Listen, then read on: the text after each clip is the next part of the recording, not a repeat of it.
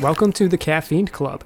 Uh, what is the Caffiend Club? It's kind of this this passion project. It's it's like imagine walking into your favorite coffee shop or record store, bookshop, wherever you get your, your cup of brew from, and sitting down with a bunch of friends and just geeking out about things that you like. We're talking all things entertainment, we're talking movies, we're talking music, and we're just talking about life in general. So recently I learned that, you know, it doesn't matter, you could be doing the absolute worst job in the world, but if you're doing it with good people, if you're doing it with like friends and stuff, man, it, it can become like the best job in the world. Basically, what I'm trying to say is you can't put a price on peace of mind. Dude, this new spirit box, oh my god. Oh my god! So I think the movie I'm most looking forward to is uh, Spiral. Comes out on my birthday. It's this new take on, on the Saw films. Stars Chris Rock, and that's the Caffiend Club. So come on in, stop on by, grab a cup, and see what's up. But what are we talking about, man?